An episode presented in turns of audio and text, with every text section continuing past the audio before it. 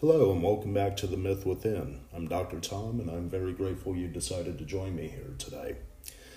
This week, we're going to continue our exploration of the myth of Daedalus, and really, we're going to take a look at it from the perspective of how we need to teach children to acquire their own skill set, especially as it relates to passing um, specific sets of skills that'll help them um, not only become successful in adult life, but navigate both the pros and the cons, um, the stresses, both the positive and negative stresses that adult life um, will provide any one of them. And so, in the myth of Daedalus, um, his son Icarus is almost in his way. Um, he reads, it reads, So he set to work to fabricate wings for himself and his young son Icarus. He wrought feathers together, beginning with the smallest and adding larger so as to form an increasing surface.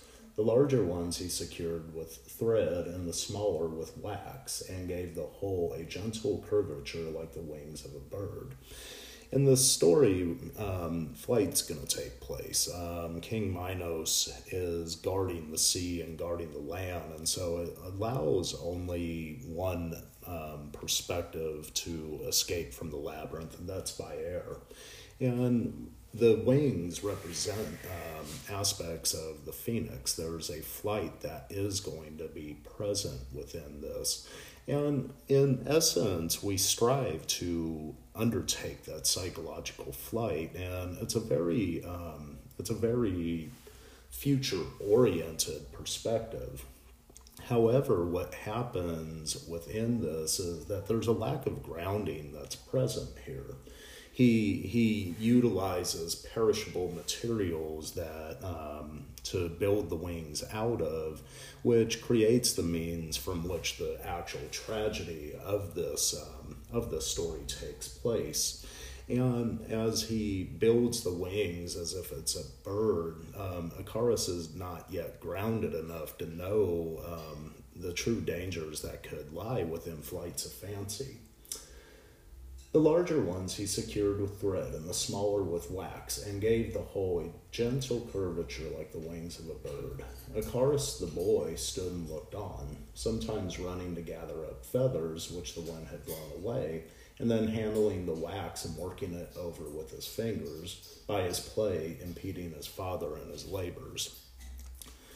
Here, Icarus is helping. He's curious. He he wants to play with the materials that are present, and this is the general method by which children learn. Um, they learn through their play activities, and so in um, with Icarus, he's handling the wax and he's moving it through his fingers. He's learning how to handle the substance but in essence, there's another thing that's present there because the son is impeding his father's work.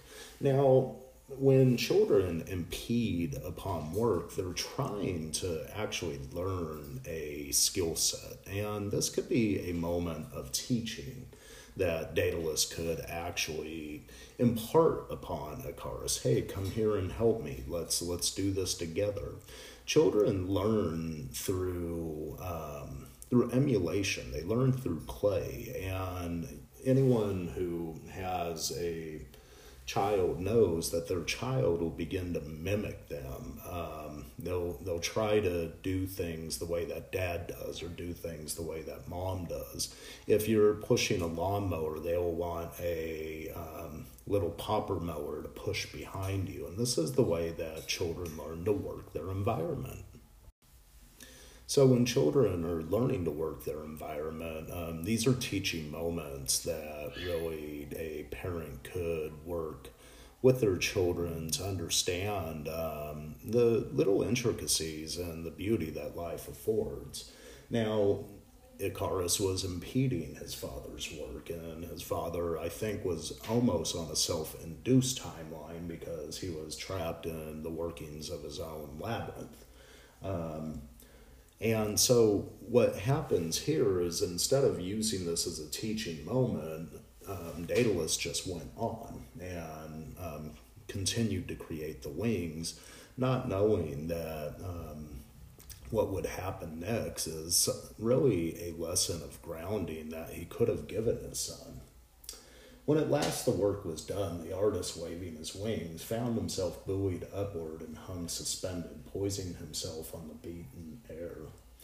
He next equipped his son in the same manner and taught him how to fly as a bird tempts her young ones from the lofty nest into the air.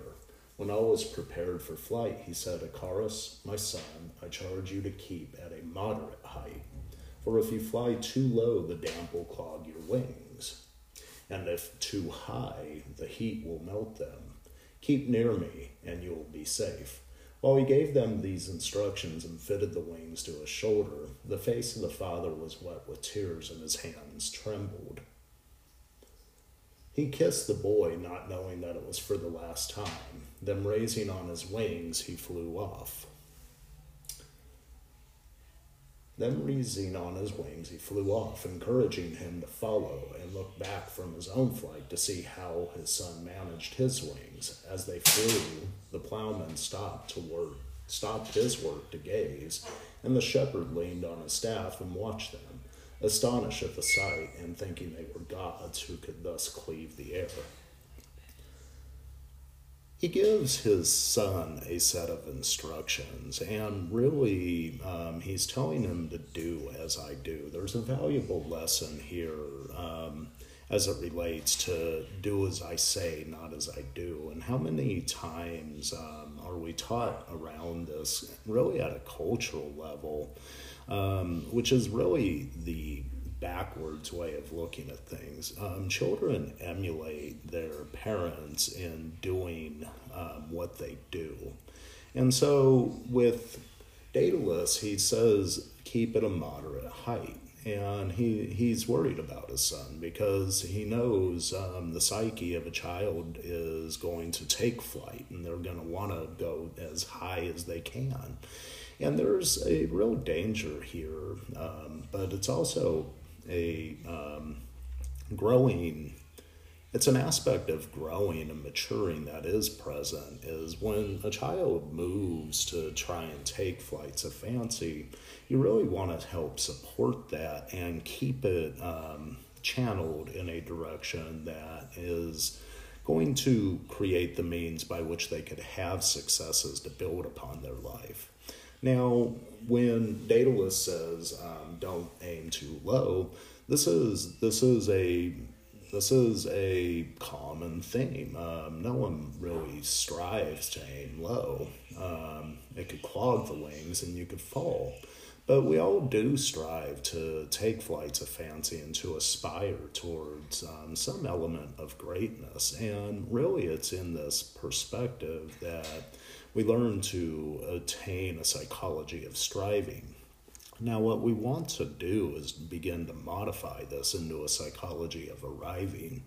Now, he, Daedalus said, "Don't fly too high, don't fly too low," but he he wasn't aware that his son was going to do his natural course, which is common for the childhood psyche to take this flight of fancy. And so he looked back to see how his son was managing his wings, and he was managing fine at first, but as the last part of the um, paragraph shows, as the plowman stopped his work to gaze, and thinking they were gods who could thus cleave the air. And so there's a there's a phoenix um, archetypal motif present in this part of the story. And the phoenix really is that aspect that rises us from the unconscious and allows us to take flights of spirit, of fan- flights of fancy, spiritual uplift, uplift. And when we begin to look at this, we begin to see ways that um, parents can help their children, especially as it relates to helping them to identify and then um, channel the energy towards creating a dream that they want to partake in.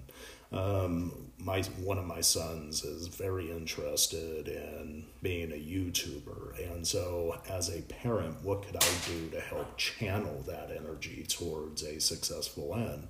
My other son is very interested in um, piano and composition. And both have their own individual gifts that they um, have been given.